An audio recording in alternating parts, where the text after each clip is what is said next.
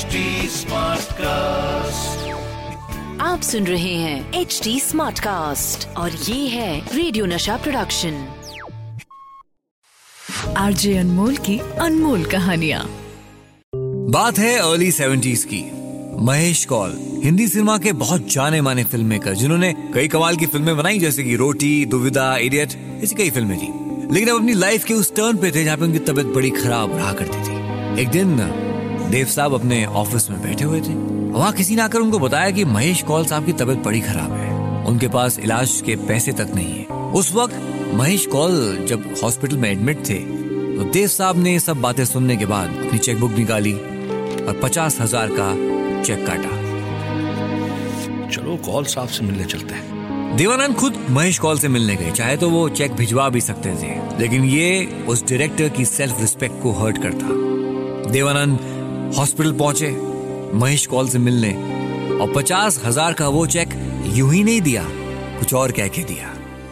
Call साहब call साहब जल्दी से ठीक हो जाइए आपको मेरी अगली फ़िल्म भी लिखनी है। तैयार रहिए।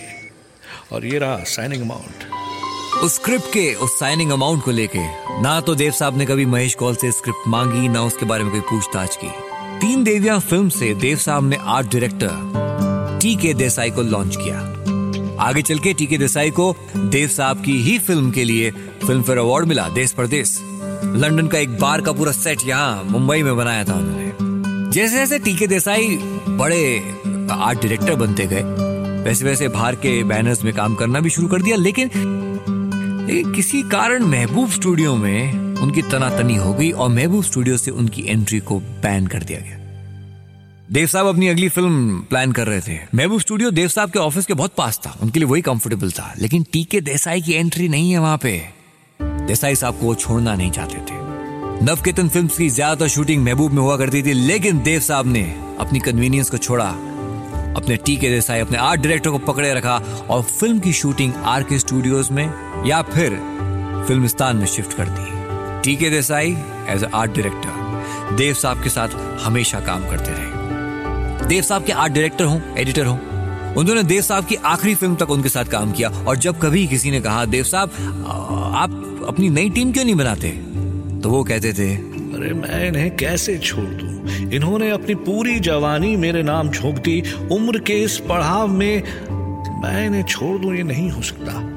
महबूब स्टूडियो में कई प्रोड्यूसर्स के ऑफ़िस हुआ करते थे। देव साहब का भी एक छोटा सा ऑफ़िस और एक बहुत ज़बरदस्त मेकअप रूम उस मेकअप रूम में उनकी बहुत सी जैकेट्स उनके बहुत से जूते, उनकी उनकी पसंद की हर चीज़ उस मेकअप रूम में हुआ करती थी। महबूब साहब को एक दिन कुछ पैसों की ज़रूरत पड़ी। देव साहब से बात जब शेयर की तो देवानंद ने फटाक से उनको पैसे निकाल के हेल्प की। कभी वो पैसे वापस नहीं मांगे, ना कभी इस बात का ज़िक्र किया। एक वक्त आया जब महबूब स्टूडियो को रेनोवेट करना था। महबूब स्टूडियो में महबूब खान साहब ने ऑलमोस्ट सारे ऑफ़िस खाली करवाए। सब प्रोड्यूसर्स को ऑफ़िस खाली करने को बोले।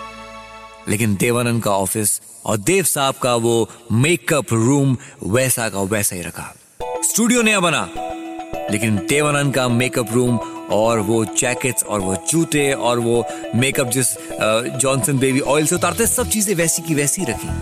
ये मेकअप रूम महबूब साहब की शरीक हयात ने डिज़ाइन किया था। महबूब साहब ने इस दुनिया को छोड़ने से पहले अपने बेटों को भी ये कहा था, कुछ भी हटा देना, कुछ भी चेंज कर देना। देव साहब का मेकअप रूम वैसा का वैसा रहना चाहिए। महबूब साहब दुनिया छोड़ के चले गए। फिर आया कुछ सालों के बाद तीन दिसंबर 2011 देव साहब दुनिया छोड़ के चले गए। महबूब साहब के बेटों को उनके पिता की वो बात याद थी। और देव साहब की आखिरी जर्नी की शुरुआत जो हुई, वो महबूब स्टूडियो के साथ ही हुई। आज भी महबूब स्टूडियो में देव साहब का वो मेकअप रूम बिल्कुल वैसा का वैसा है। उनके वो जूते वो च्विंगम वो लॉन्ग जो हमेशा वो मुँह में रखते थे वो जैकेट्स वो जूते सब कुछ वैसा का वैसा है। आरजे अनमोल की अनमोल कहानियाँ।